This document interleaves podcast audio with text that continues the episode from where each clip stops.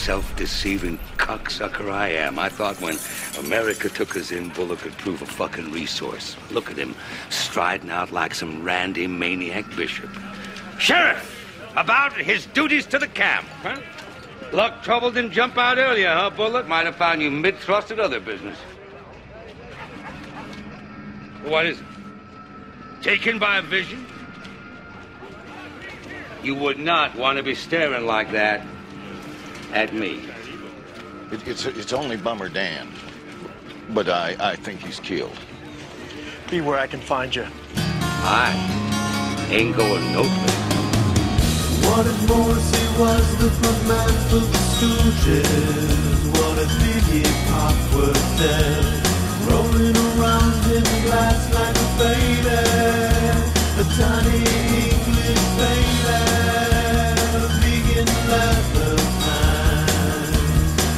What if Morrissey had invented?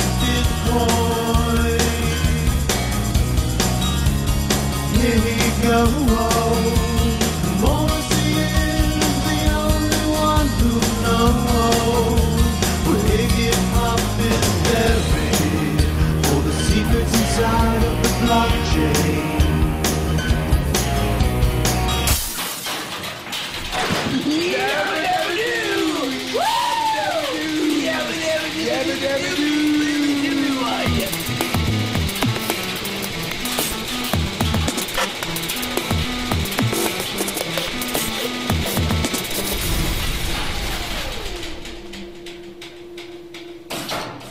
Hello, my name is Mr. B, the Gentleman Rhymer, and I am a chap hop superstar.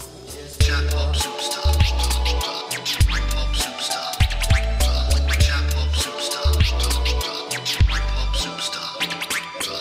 This is Jim Burke, better known by his stage name, Mr. B.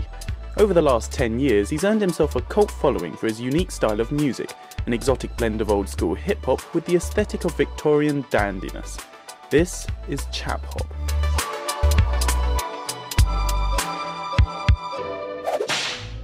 Hi, folks. This is Rand Paul, the junior senator from Kentucky. A lot of you know that I'm a big fan of being a libertarian. Heck, it's kind of my whole thing. As a libertarian, I'm sure that you already guessed that I am also a big fan of Bitcoin. Last week, the value of Bitcoin jumped dramatically, and it was all that anybody could talk about on Twitter. But right around the same time, news broke that the energy required to produce bitcoins was so astronomical that it was already exceeding the annual power usage of the country of Denmark. I'm not a tree-humping crust punk, but I do have a few opinions about wasting energy resources that could otherwise be turned into profit. So I says to myself, I says, Rand, what is that genre of literature and film that you love so much? The one that incorporates elements of Victorianism, with flashy gears, goggles, and hot air balloons? I'm talking, of course, about steampunk. It's the most imaginative thing out there. Libertarianism is also all about imagination, and it's no secret that the Venn diagram between libertarians and steampunks is actually just a circle. I'd like to invite each and every one of you humor and the abject listeners to join me on an exciting new adventure into the cryptocurrency game. It's a fully steam-powered form of money that allows its users to trade anonymously over a dark web constructed of pistons, valves, gears, and carbide. It's called dirigible coin because it floats around, unseen, above us at all times like airships filled with gentlemen and ladies adorned head to toe in flowing lace and tweed. Dirigible coin will be my entire platform for re-election to the Senate in 2018. Won't you join me?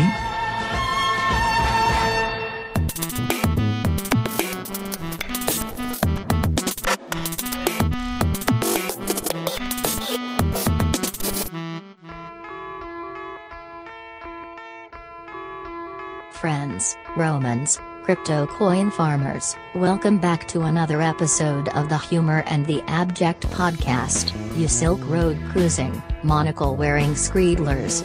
This is Stefan Lee, the manager here at the podcast studio, which as of last week, is Sean's fucking kitchen. We're feeling so sassy to be able to bring you another episode, and we'd like to give a quick shout out to Emily and Damon, both of whom signed on as subscribers on Drip in the last couple of days. You're both the best, and I'm going to screedle you with hugs when I see you next. Our guest this week is Brian Belott, and throughout the episode, you're going to hear bits of found audio he's collected over the years that he was kind enough to share with us. Keep an ear out for those, baby.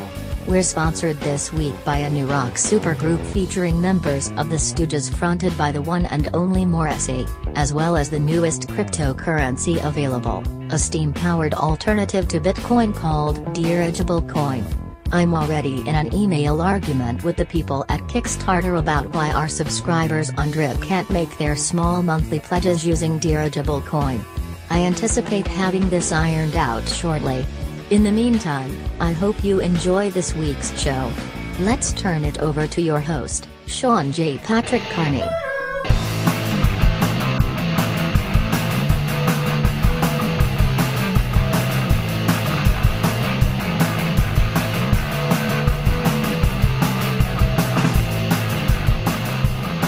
I'm Ira Glass. Welcome to Jackass. It's episode 31 of the Humor in the Abject podcast. I'm your host, Sean J. Patrick Carney. Screedlers, I've just wrapped up my three month residency at Kickstarter. I was there September, October, and November, and I am now recording with a little home audio setup uh, right here in my kitchen in Brooklyn.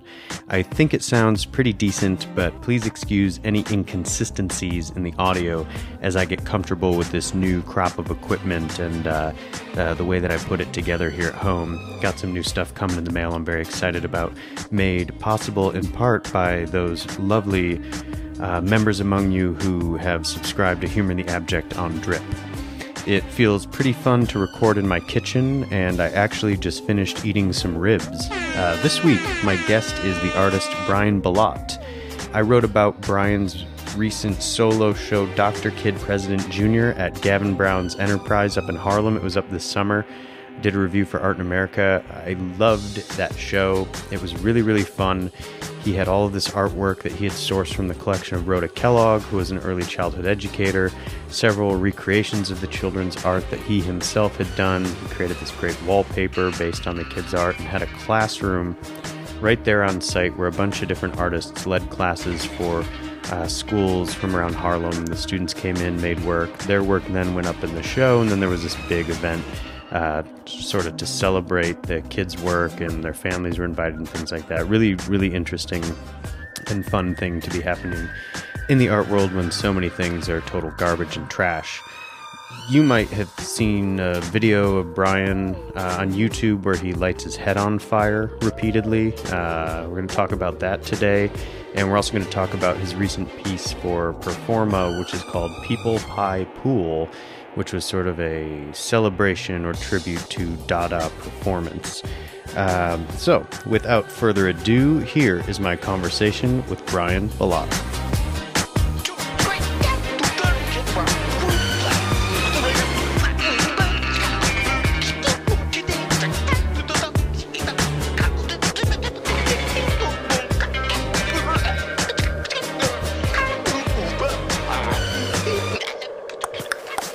I can see the time.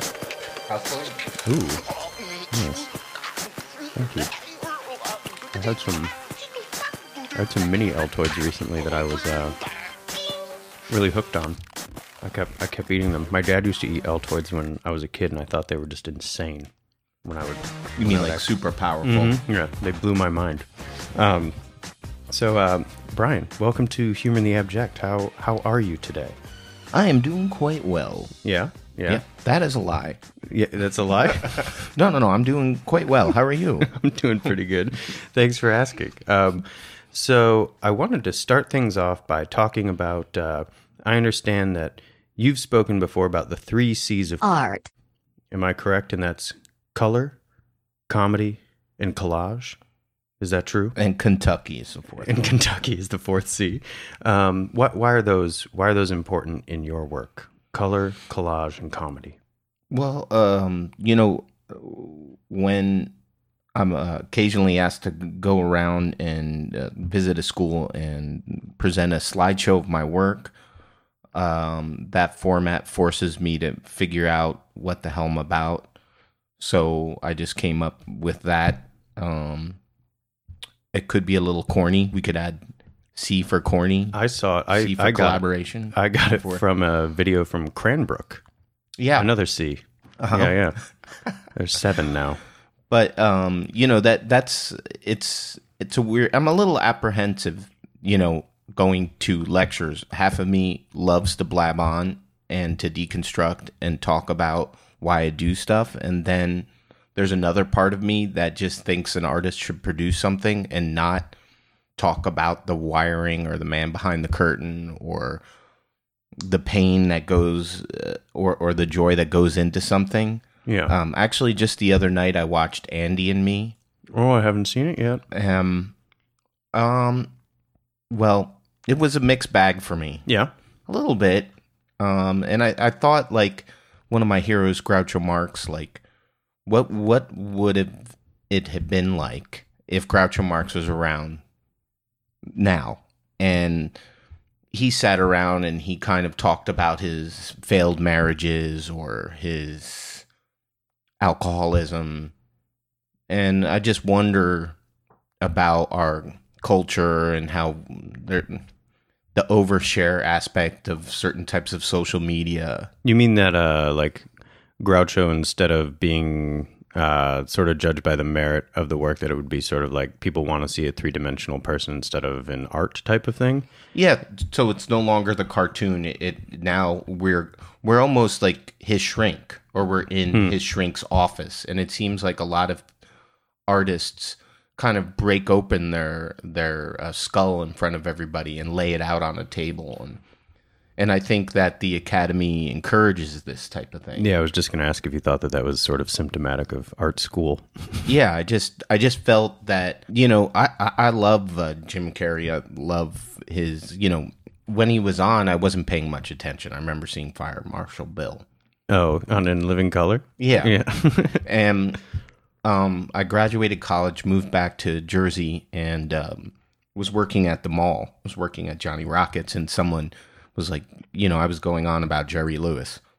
And the person was like, "Well, what about Ace Ventura?" And I was like, "I don't know what you're talking about." Anyhow, I went, I, I saw, and I laughed. But it's it's interesting because I think the course sometimes of an artist or of a comedian is that they're crazy and hilarious, and then become sentimental, and they want to save the world, and they want to do like serious acting all of a sudden. I mean, we've seen this in Jim Carrey. We've seen this in um, Robin Williams. oh, yeah. Yeah. Um, I wanted know. to do horror and things like that. Um, well, on the on the side of doing things that maybe that you're serious about but don't come across as serious, can can we talk a little bit about People Pie Pool, your piece for Performa? That was a lot of that was five P's.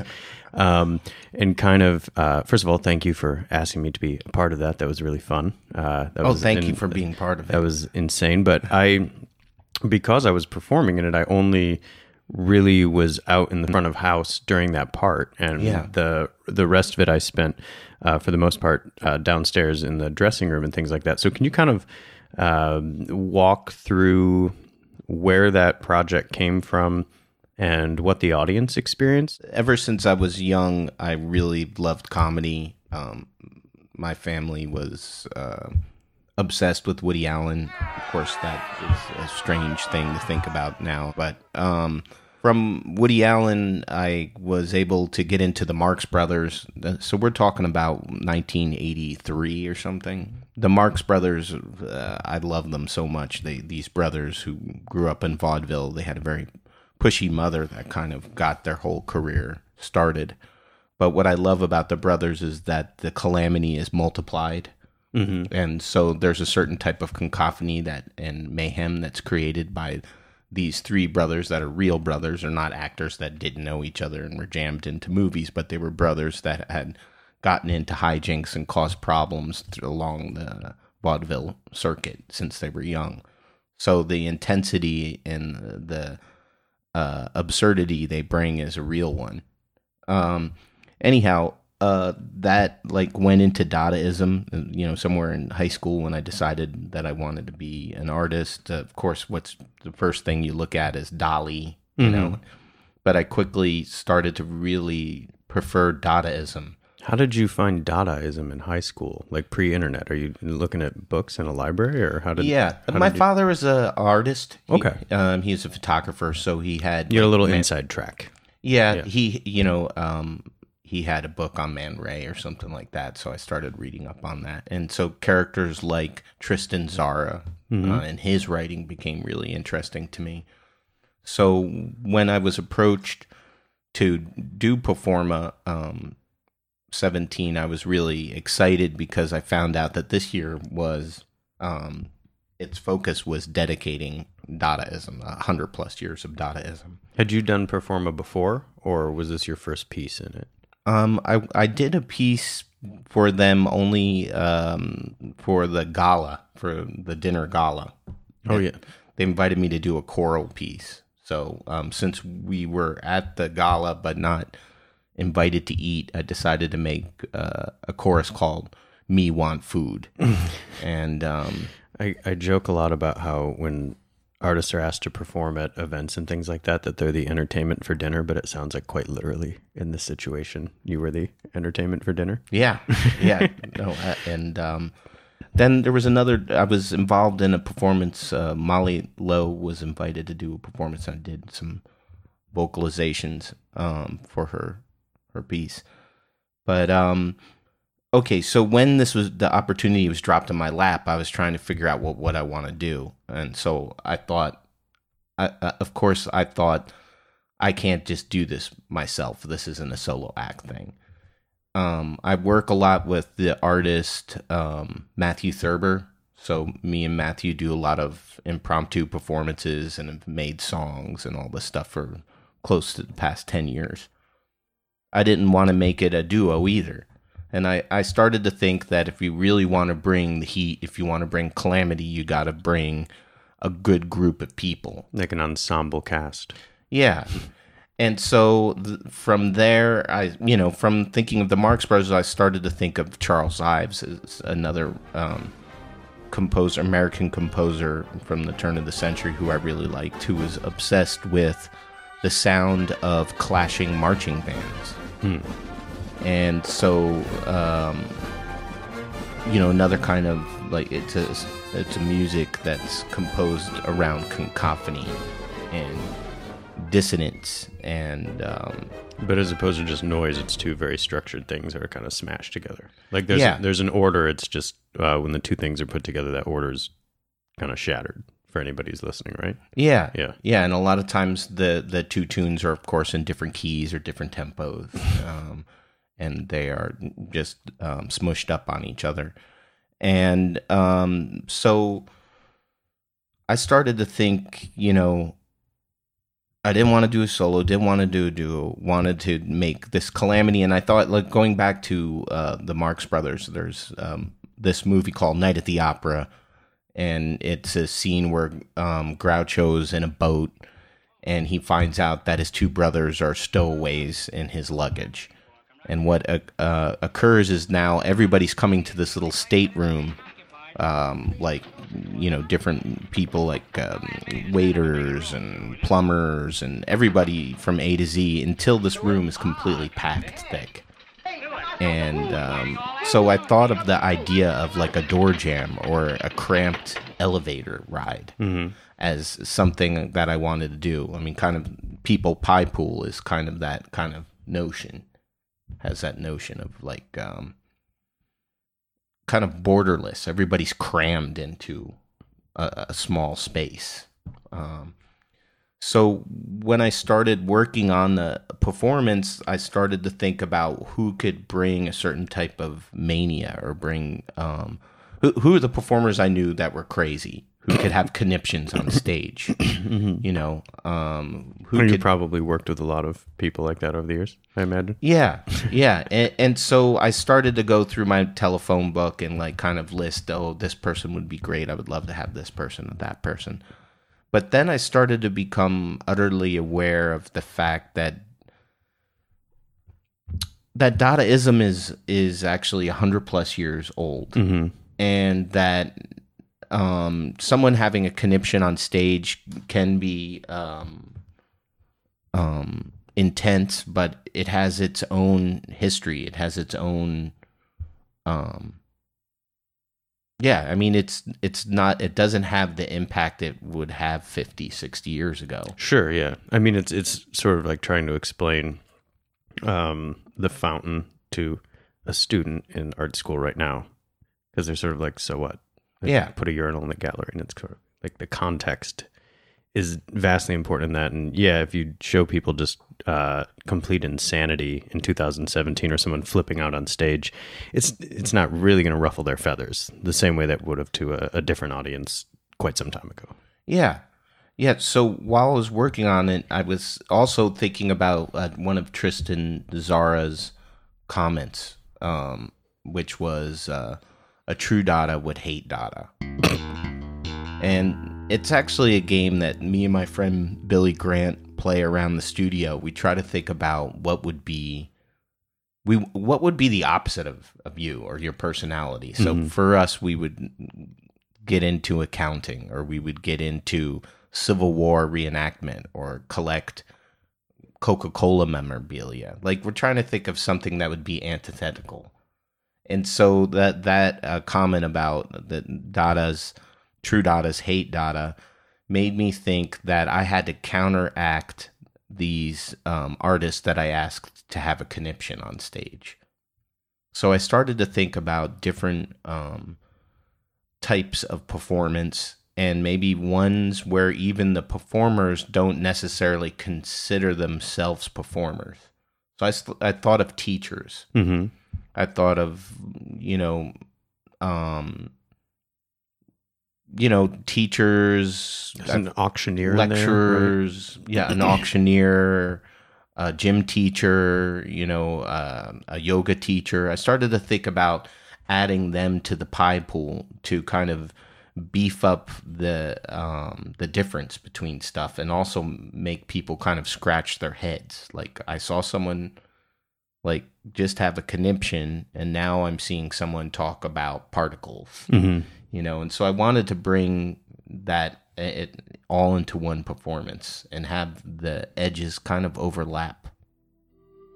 Were there any pieces in it that beforehand you thought were going to um, be sort of maybe like a, a palate cleanser or a calmer piece that during the actual performances it turned out that either the people inhabiting them or the or the audience response was just way more jacked up than you thought it was going to be or even vice versa Well, the thing was, uh, to tell you the truth, um, the performances, I mean, um, each night they were dramatically different. Um, a- and a lot of it had to do with the audience reception. The first night, the audience was really with us. Mhm. And um, at the towards the beginning of the performance, we do a kind of I lead a, a durational kind of task orchestra. It's called, and there's two people flanking either side of the stage, dropping um, golf balls one at a time oh i heard that from downstairs off off of ladders, and um, we definitely wanted to space out. So when the one golf ball uh, had dropped, I wanted to hear it go pop, tap, pop, pop, pop, pop, pop, pop, pop, pop, pop, and Mhm. roll.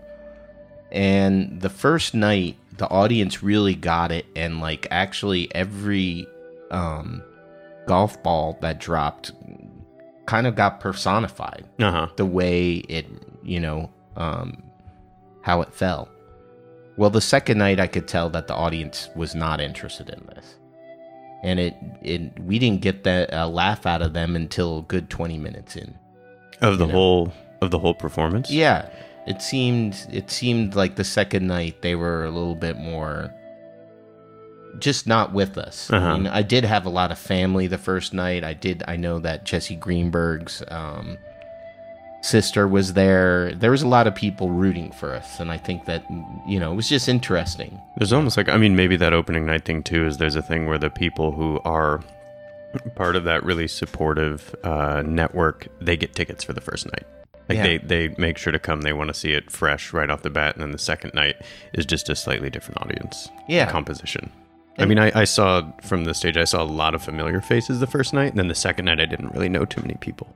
I mean, it's a little hard to see. We were only up there for five minutes during the part that I was in, but uh, I saw all these faces the first night, and then the second night, I was like, "Who are these people? Yeah, I don't know them." No, completely. yeah, and it was a packed house. The second one. You last have control of your radio, son. You're about to read the most creepiest, crawliest stories from the Crypt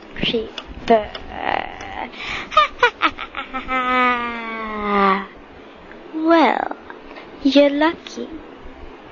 The Crypt Keeper's room is really nearby. He'll cut your head off. He'll paint you full of lead. Then he'll squirt you with a whole bunch of glue. Then he'll eat you alive. Just like that. But if you're lucky, you won't get crumpled up like this other person did. Then he got squashed like a bug. Beware, beware of the Crypt Keeper. He might put you through the torture dum- dungeon where they pull you, cut you, then they pull you a little more, then they slap you, then they hit you against the wall, then, if you're lucky, you'll get to eat the food if you last.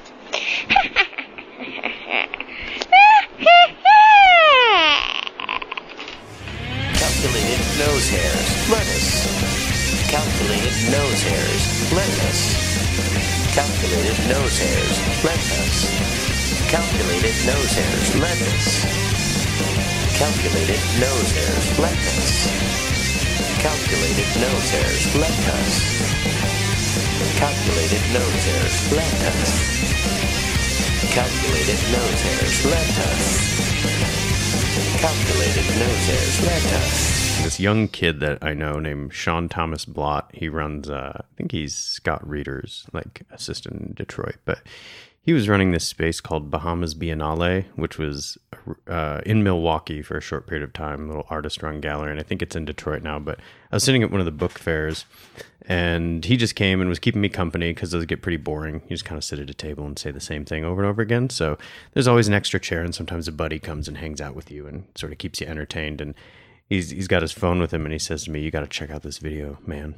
And he showed me the um, is it head on fire, ring the alarm, just the the the video of you lighting your hair on fire repeatedly. Oh. And he showed me that, and I don't think at the time that I really made the connection that uh, you also had a bunch of pieces in that Dada Ria show or something like that. And I was just like, "What is this?" And he was like, "It's this guy Brian." And he started telling me about the work and stuff. And What is wrong with him? uh, yeah, what what what's the? I feel like a ton of people have seen that video, obviously, but what is? Why did What you make? What? deal? Why did you make it?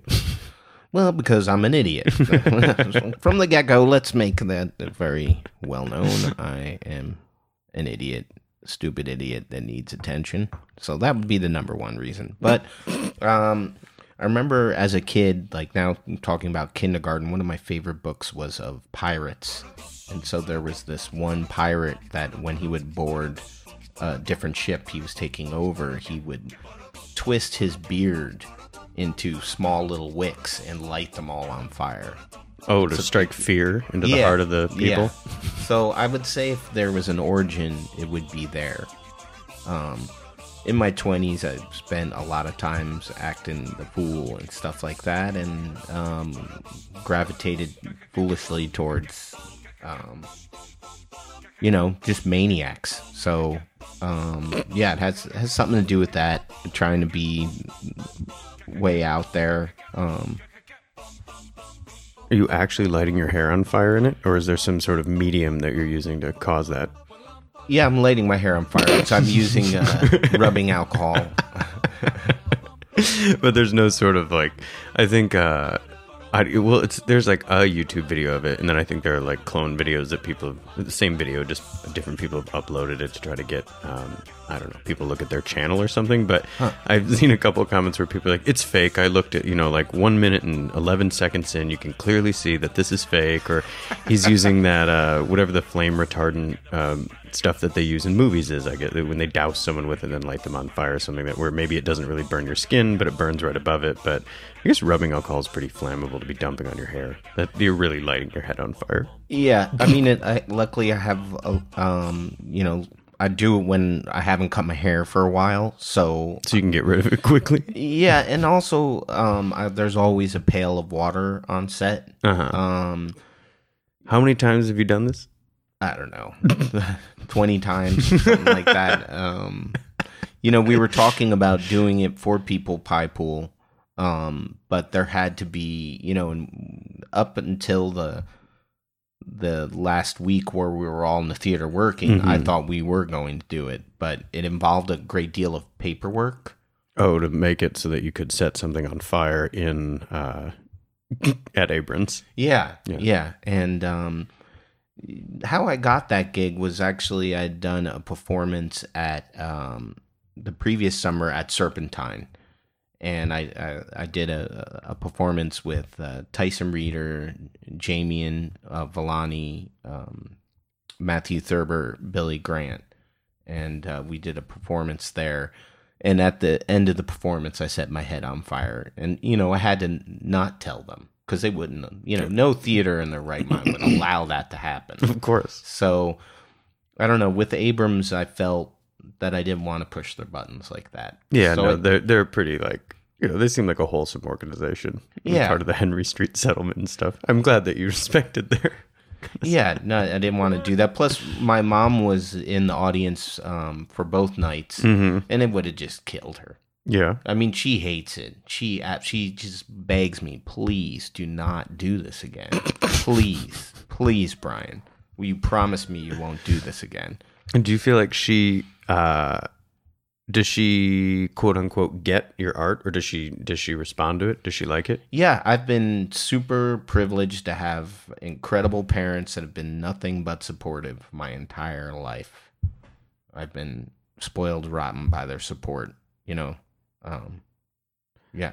That's pretty cool. I think it's uh I mean I think about that a lot too in making work and thinking about if you know could could my mom and dad uh look at this if I sent it to them and then if they're, you know, out for pizza or something with some of their friends, could they, you know, just say to their friends what it is that I do?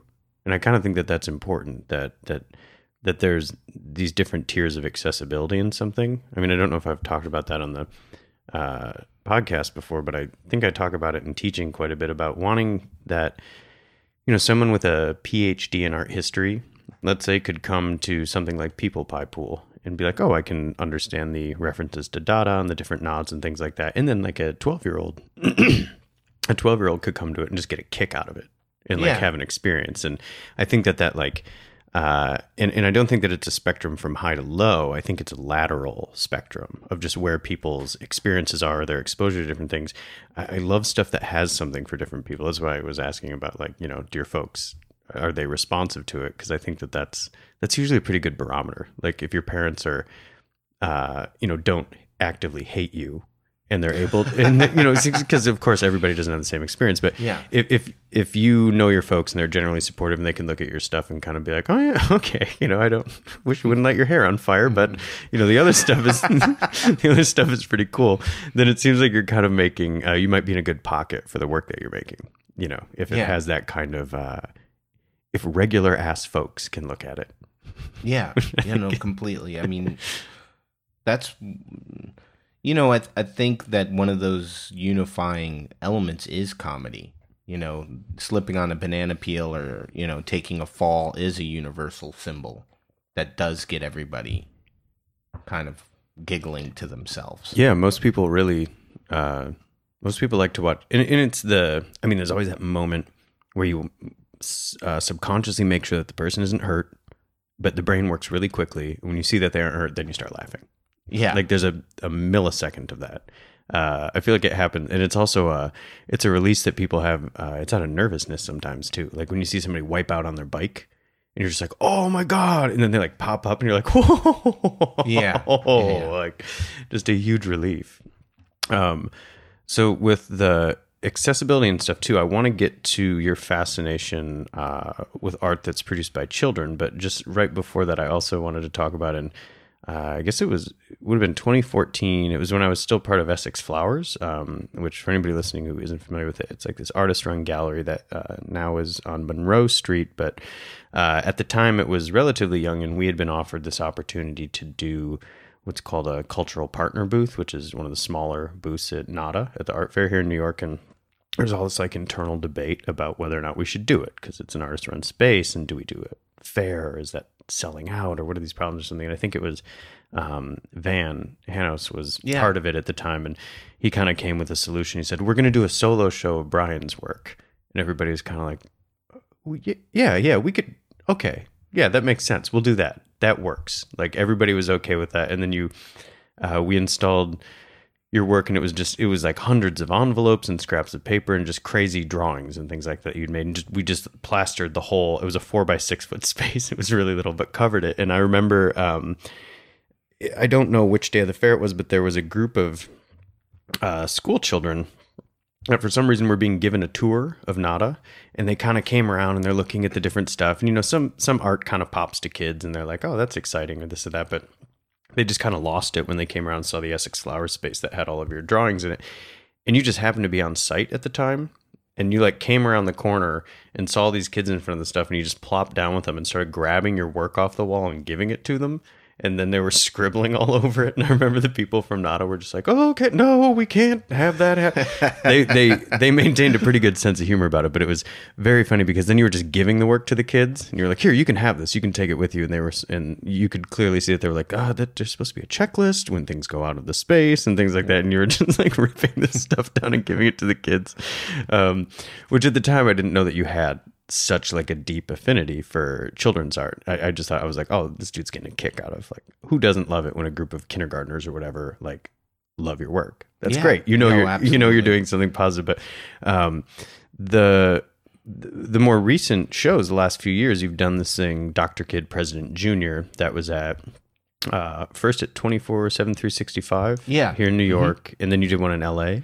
Yeah, um, it's called the Pancake Epidemic. And then yeah, and then recently at Gavin Brown here in New York again. Yeah. Um cuz that's a really interesting story. Can you talk about where Dr. Kid President Jr. came from and how it changed between these three spaces cuz it was over the course of about 2 years between the shows, right? Yeah. Total like they happened Yeah, I in think- 2015, 16, 17. That's it. Yeah. So how did you come across uh, this treasure trove of children's art and and how did you end up getting access to it? Well, um, let's see. So my my two mothers are teachers, so I've always hung out with teachers. Um, I would party with teachers. Even my mom taught at my school. Ooh. Yeah. Did you ever have ha- school. ever have her as a teacher? Yeah, I had her. Really? Social studies. Was that hard? No. No, It was fine. That was in Jersey. In Jersey. That's Yeah. cool. I had some friends who had their parents were teachers at the school, and I was always like, "What is this like?" And then when I reflected, I'm like, "My dad was my soccer coach for like an extremely long time. It was the exact same thing. Yeah. he was just like the, the person in charge." Yeah, no, no, it was it was awesome. I feel bad for my mom because I was always a cut up and getting thrown out of class. By her? Not by her. I Oh, mean, by she knew how to, you know, get me to stand upright with just a simple glare.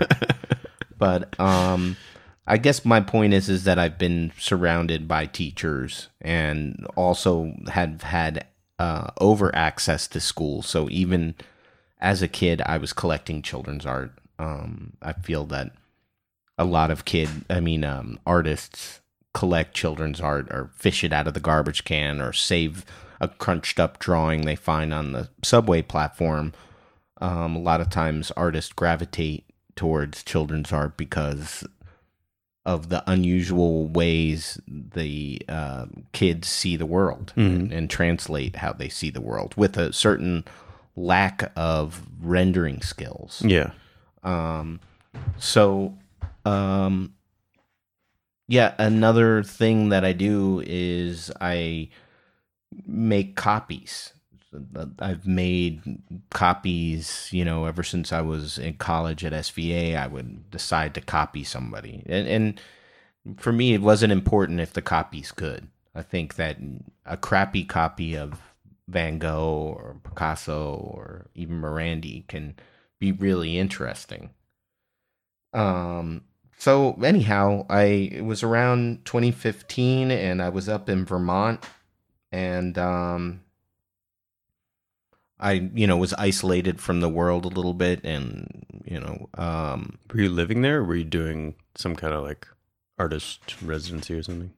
Uh, no, my uh, my girlfriend uh, Annie Perlman is from Vermont and from the Vermont Studio Center, particularly, Okay. specifically, and so um, we would go up there, and it would be a great time to just get away from everything. And um, her parents are both painters, so they would give us their studios, and we would just be, you know, snug as a bug in a rug, just painting and coming up with stuff. So um i hadn't done copies in a long while and i'm just kind of explaining that like you know when cut off from like what am i supposed to do uh in new york like as an artist? What is the professional move? You mean based on because You know. because you're well because you're going to stuff and seeing things all the time and also responding to all the stimuli of like well what should I be doing? If these people over here are doing this or like am I doing enough? And then but the vacuum's kind of nice Yeah, exactly. So the professional shuffle had been put on mute,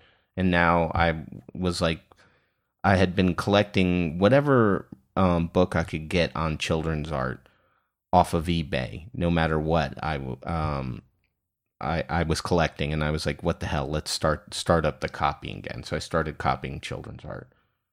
Um. So when I was doing that, I uh, what I noticed from collecting all these books is this one writer, Rhoda Kellogg. She kept on coming up, and um, you know, a lot of the children's art books that I found were about using children's art as a tool to measure intelligence, Mhm. uh, even a tool to measure trauma, dysfunction, um, even darker stuff, you know, like violence in the home or sexual abuse.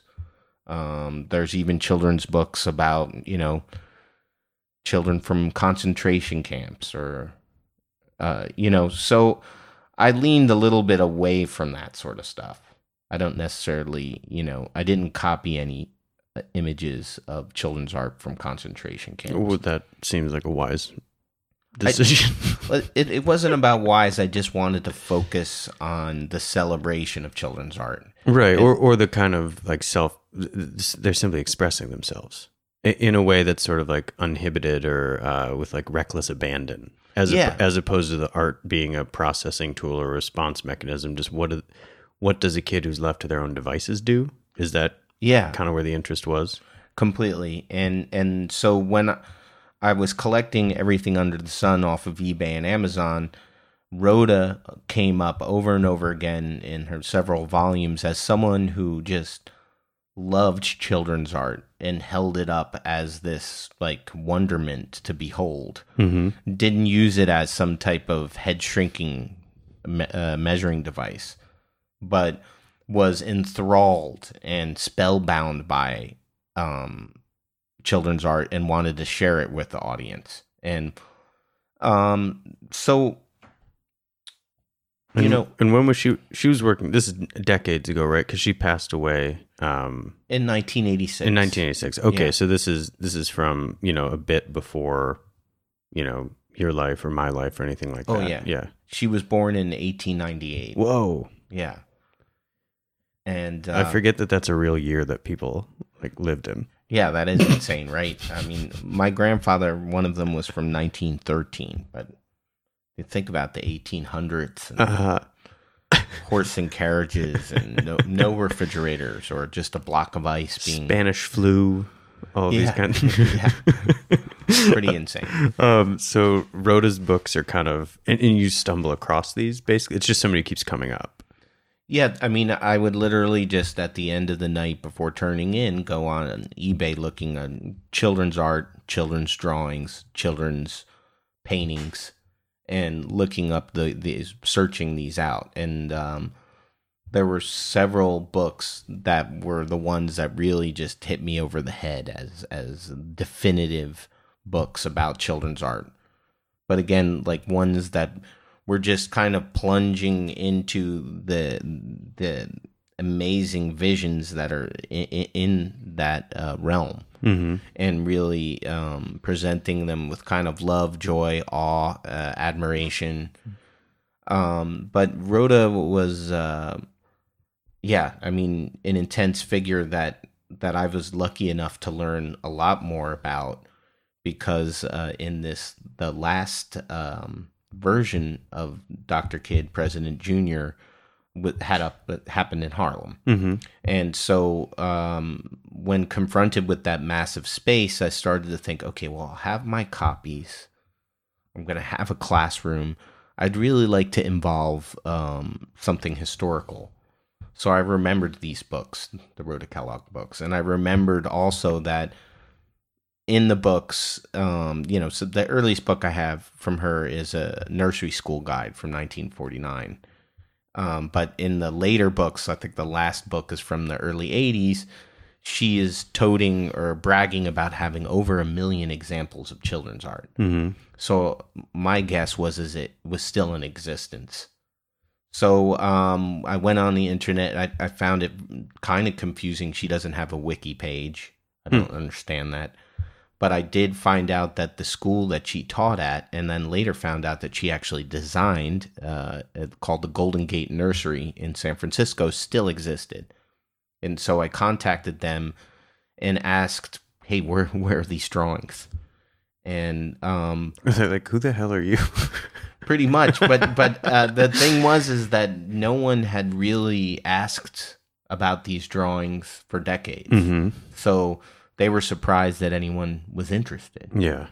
and Well, uh, especially if you're getting this stuff off eBay or getting it like secondhand, so there's not like they're not noticing this resurgence of sale.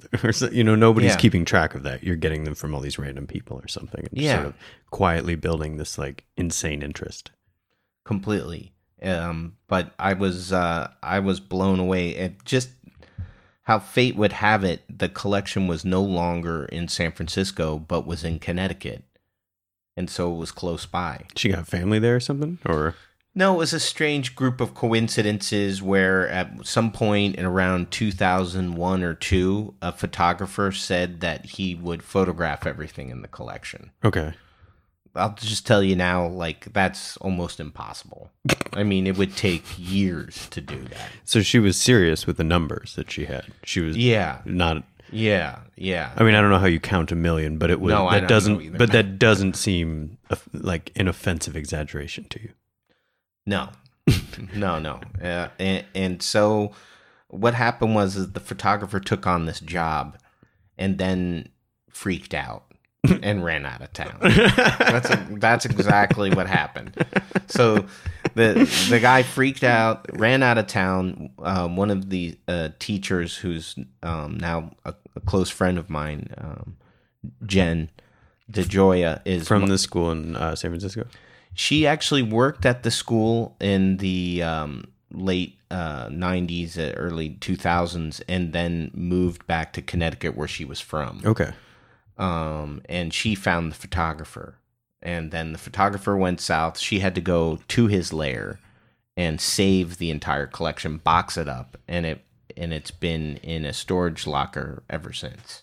Just sitting in Connecticut. Yeah, yeah, in a just a really just poisonous storage locker with peeling paint and you know the smell in the air is of uh, mothballs and arsenic. Mhm. Um, it's a you know, and so when I uh, went over there, I was confronted with this crazy room with like boxes that were easily 15 feet up in the air. Just a room just packed, like the last scene of um, Indiana Jones. Where do you start? Um, we just jumped in. Yeah. And this was uh, now going back a year. Mhm. So I've been visiting the archive or storage locker now. I've probably gone 10 times, maybe 12 times. I don't know. Every, every time I go now, I, I, I make sure to go for like three days. Mhm. And I normally dive into the material for 10 hour sessions. I'm obsessed. Mhm. What I found was is Rhoda's obsessed too. And Yeah, her obsession clearly. resonated mine. Um, It's a shame you didn't get to meet her. It's like this. I, mean, I'm sure she'd be uh, thrilled to know that there's like this artist in New York who just went bonkers over like the work that she did in this collection that she had, and to know that it sort of had this life way beyond her life that went into an entirely different realm uh, with reverence. You know, not like a not just copying because it's like, oh, isn't this ironic or funny that children draw legs really weird or something, but like a clearly a very deep, sincere interest in it. yeah. I'm down in the underground. Hey, hey, I'm down, down. Hey, hey, I'm down in the underground. Way, way, way, down with Ansiv. Yeah, yeah.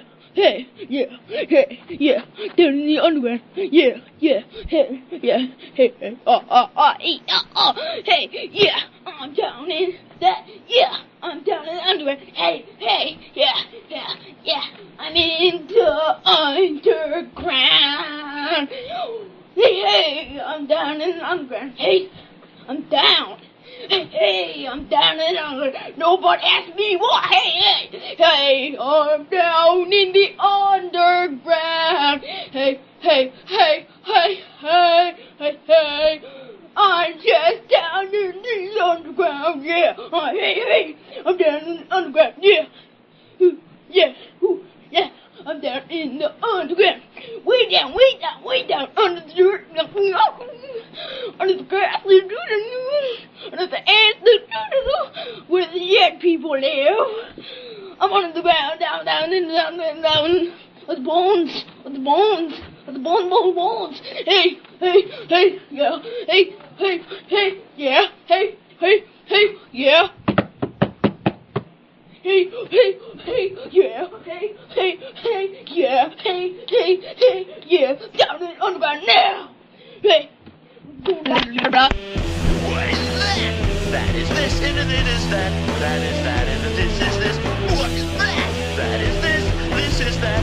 That is that, and this is this. What is that? Yeah, I mean, um, it's um, she just seems tremendous, and I don't really understand how um, she's fallen in between the cracks, other than that she's a woman and a teacher, and those are things that our culture doesn't value or not Sure. on the top shelf.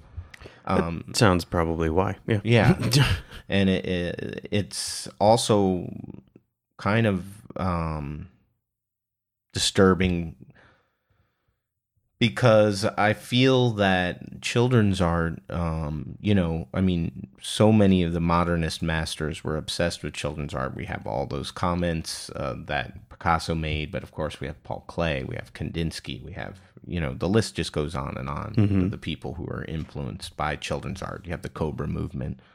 Um, but there's no way in hell that children's art will be commodified.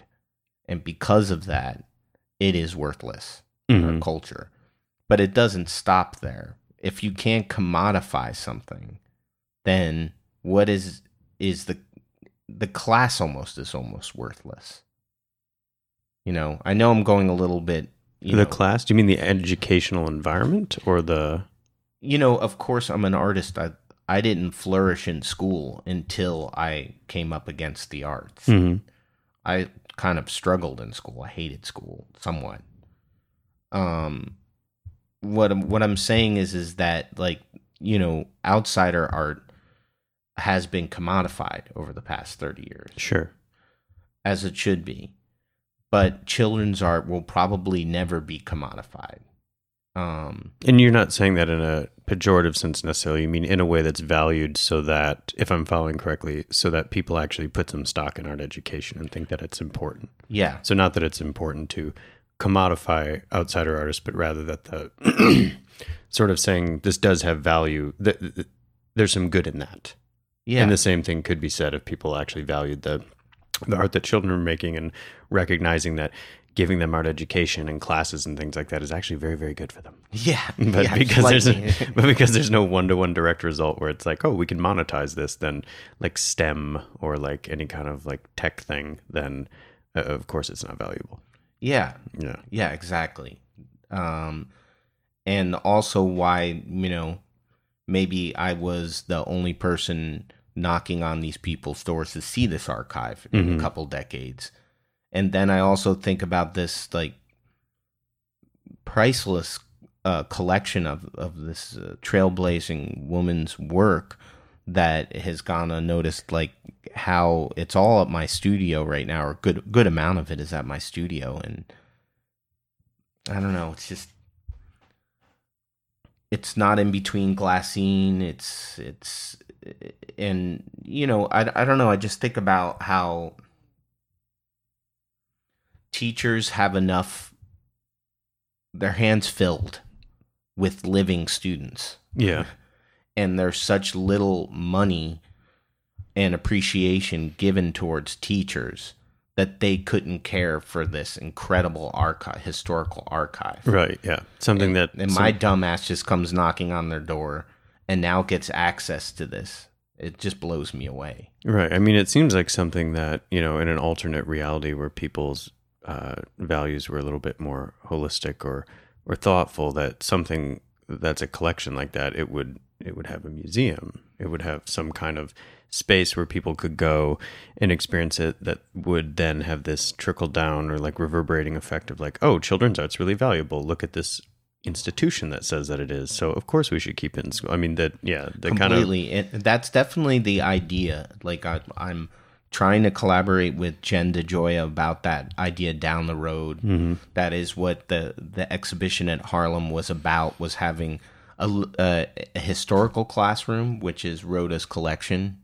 and then a living classroom Mhm. and have them side by side and have them kind of fuel and communicate between each other and to have kids surrounded by their own art instead of being surrounded by the masters, what whoever the hell they are. Right. So you, for anybody who didn't uh, catch the show, it was uh, several of the copies that you had made, but the vast majority of the show was works that you had selected from Rhoda's collection that were all sort of like framed and hung in the space, and then there was this sort of wallpaper that you had created based on the children's drawings, and then sort of in the center of the space was this active classroom that students from schools in Harlem and the surrounding area could come and they would take classes and then their work was installed in the show too and then there was like an event for them and stuff like that Yeah. right yeah Yeah. so basically hybridizing all of this stuff and and putting it in there i mean i think that that's when i saw the show what really popped for me was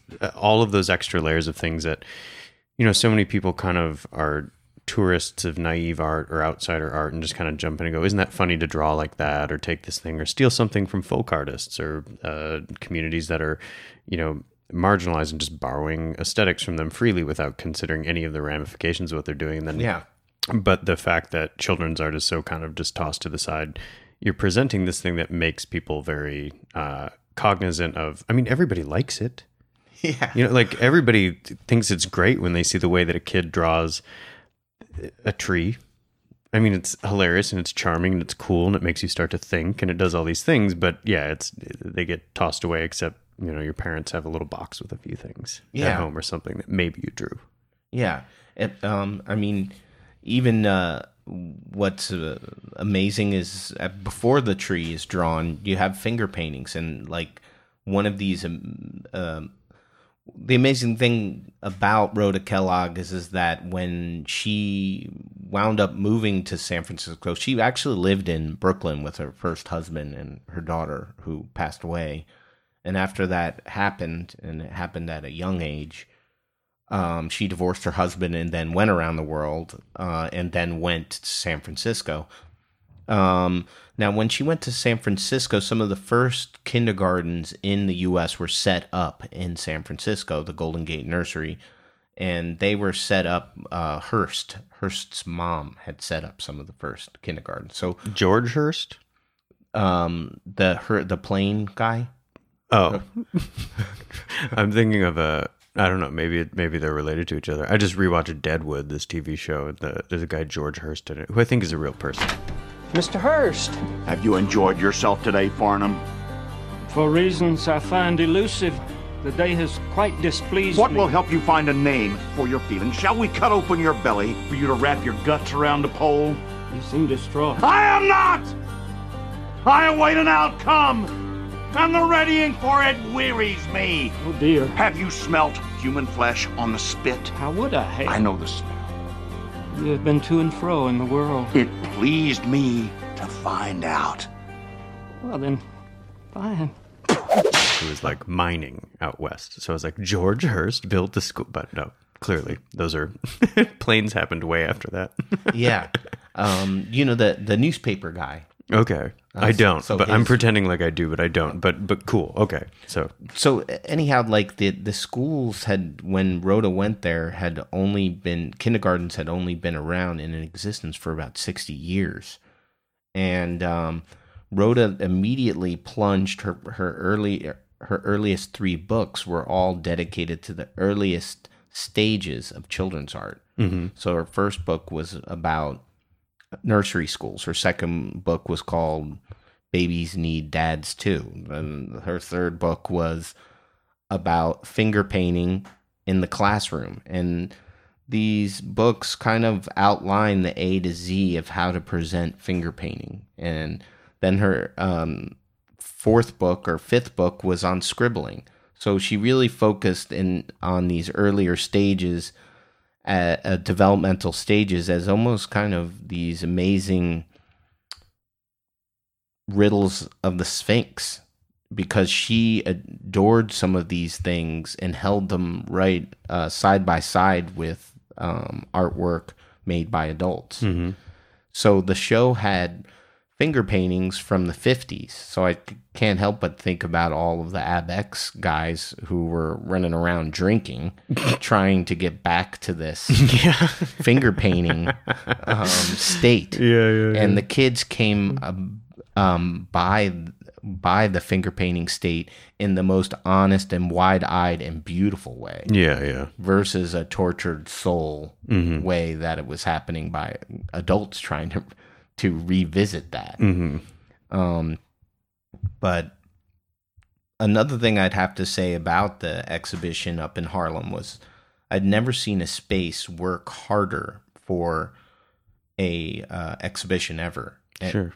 And so the space um, had a, you know, it's like a factory space, and so it had a loading docks, which was humongous grate, a rolled, Mhm. rolled grate that was open most of the time. Yeah, yeah. When I came, it was open and uh, it was great because folks who were walking by in the street who, you know, probably typically would have been like, what, I, I don't know, I don't care. It's an art gallery or whatever, and just kept Exactly. going. Um, came in and, and the children's work on the wall really grabbed their attention. I think I was talking to um, uh, Marquita Flowers. Yeah, Marquita works there. Yeah, Marquita. Mhm. uh, she's wonderful. Um, but she helped so much with the, the exhibition. Yeah. she set up um, the whole, uh, you know, all the classes that came. you Yeah, know, she was talking about the different Yeah. uh, people that were teaching and stuff, and I was I was gonna write about the show, and I was like, so who's teaching the classes? And she was like, that's not important. What's important is that the classes are happening. And I was like, I like that. Like she, I was like, I know it's like kind of famous artists, and she was like, I don't need to tell you who's teaching them. That's not that doesn't matter. Like it doesn't matter to the kids. And I was like, that's great. Yeah. Um, but while we were standing there, it was open, and a woman came in, and she was just kind of like, you know, like what is going on in here? And Marquita said, "Oh, we have classes, um, you know, whenever it was like Saturdays or Sundays or, or whenever it was, and blah blah. And you can come back. It's open to the public and it's free." And the woman was like, "It's like totally free. I can just bring like my kids and they can come in here and they can use all this stuff." And she was like, "Yeah." And then we'll put their art up and it'll be there. And then we're having this event and like gave her a flyer. And the woman was like, "Are you serious?" And she was like, "Yeah." I was Yeah. like, I was like, "That's like you know, all, all all things considered in terms of the art world and how fucked up everything is. That was a pretty that was a pretty lovely moment to just be standing in there and see something like that happen and just be like, wow, what a and clearly Marquita's very good at her job. And Yeah. And really it seems like the space put a lot into that show. I mean, it was a big risk too. Like Yeah. I mean just Well- most of that stuff isn't really like a saleable object. Yeah, no, know? not nothing sold. There was only two two things to be sold. They didn't sell, but um, yeah, I mean, I I thought it was um I don't know. I mean, the the final celebration reminded me of like a, a family end of summer celebration, and you know, ones that don't happen for me anymore. Yeah, because it was the kids who took the classes and their families were invited. and Yeah. things like that too, right? Yeah, and Yeah. it was it was. I mean, It's probably more very, fun than very the opening. Like it was crazy. um, but yeah, so th- having that rolled top thing, like because like we pointed out, how much energy it takes to have just a, a normal pedestrian grab the doorknob of an art gallery and open it up. Sure. it's almost intense. That's not going to happen. No, it's really intense. I've talked about it a lot, but just because just because galleries are free doesn't mean that people feel like they're enfranchised to go into them. Like, Exactly. it doesn't matter that they're free. There's a whole Exactly. There are a whole lot of barriers in the way that have Yeah. nothing to do with paying an entry fee. It's also very unclear if you're supposed to pay to a lot of people. They're just like I don't like. Clearly, it's not set up for you. You have to be in the know to feel Yeah, like you can go yeah. in, and that and that's not afforded to everyone. Completely. But the huge gate that was just like, mm-hmm. Yeah, yeah, no, it was unreal. And then to have the wallpaper, I, I kind of wanted to make this feeling of like a secular church. So I think people, even you know, when I would come by uh, in a car, like someone would be like, "Where are you going?" You know. well, the secular church dedicated to children's art. Yeah. um, um, so what? Uh, I mean, now that the show's happen, what uh, do you have uh, future plans for this work? Are you just kind of sort of decompressing and like still going through? I mean, clearly you'll never get through all of the work that's in that storage locker, but I'm trying. But do you have any plans for? Well, the plan is is to to have him move around. Like, I mean, if it was up to me, it would be great if it just continually moved around. Yeah, Um, there should be a Smithsonian of children's art on the DC Mall. Yeah, that would Yeah. be. I would absolutely. I would go to that ten times over before I'd go to the uh, Air and Space Museum. Yeah. which is I don't know. I mean, the Air and Space Museum's fine, but like, I'd like the frozen ice cream. That's about it. oh yeah, they have the astronaut, The or the dehydrated ice cream. Yeah, de- dehydrated, exactly. It's like Dippin' Dots. oh man, um, cool. Well, before we round this out, I wanted to uh, pose what maybe is sort of a philosophical question in terms of your interest in this Uh-oh. kind of like um, the reckless abandon of children's art, the kind of excitability of Dada and trying to challenge yourself or do things that you would hate or would be the opposite of you and things like that. And I'm just curious if you have any thoughts about the value of absurdity uh, right now. Maybe whether that is whether being absurd is a political stance or if it's simply something to kind of like, in a way, uh, maintain some mental health by just working it all out and being as crazy as physically possible, or, or what do you what do you think is the value of absurdity for people in the art world or beyond right now? Uh, um, What's valuable for you in absurdity? Like, what do you get out of it? Well, I mean, I feel that most of the time people are supposed to pretend like they're in control of themselves, of their personalities, of their situations. But yet, we're in a big mystery and our language is collapsing all the time and we're filled with insecurities and we're a bundle of nerves especially in New York City.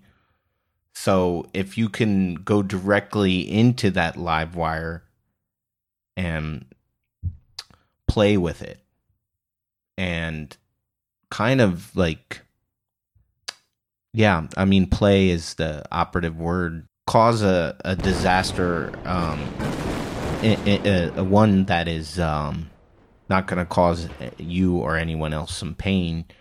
You could actually kind of have a nervous laugh and kind of release the tension that is occurring between humans. I like that. Yeah, I think that's a great reason to do it. No, to shake people up, and I mean, there's a such a long history in uh, art, especially kind of art and I guess like pseudo activism on the left and things like that, where the a lot of the gestures are meant to just kind of shake you up and get you to like break the break the routine, stop thinking exactly through the status quo or what you're supposed to do or how you're supposed to live and things like that. And just to do something a little bit weird ruptures that kind of uh, ruptures the veneer for a second and shows people that there's a different way to kind of do things, which I think is, you know, probably very helpful right now. you know, I think about like, you know, isn't things aren't things funner when you can dance and I don't know. I Are you a song and dance man? Well, listen, I love dance and I love the song and dance man and I, I love Fred Astaire or Gene Kelly or you know but my point is is that I'm not a great dancer or whatever and a lot of times when I would go to a party I would normally drink a lot before I get comfortable to, to dance and Mhm. flail around like a fool. But I just think the life would be better if you, once you allow your body to just kind of play around Yeah. you can shake off some of that tension around the neck. And I don't know. I think if people sung and danced their points rather than got all caught up in in being right at times or serious, that this would be a much funner bus ride. you know. I like that. I'm now imagining people arguing through song, and that. I mean, I already, I already feel better about it. I already, I love the idea of having to art to sing, argue with somebody. That's really great. Um, cool. Well, Brian, thank you so much for coming on Humor in the Abject. Uh, it was wonderful getting to talk to you, and I can't wait to see what's next for the Kellogg collection. I'm sure you'll be uh, immersed in that, and I Thank think you so much for having me. yeah, and I think no matter what happens, it's gonna be it's gonna be all for the better. We gotta we gotta give the kids their day. Gotta give them their due. Thank you. Okay, thanks Have a great everybody. Thank you. We'll see you next week. Bye.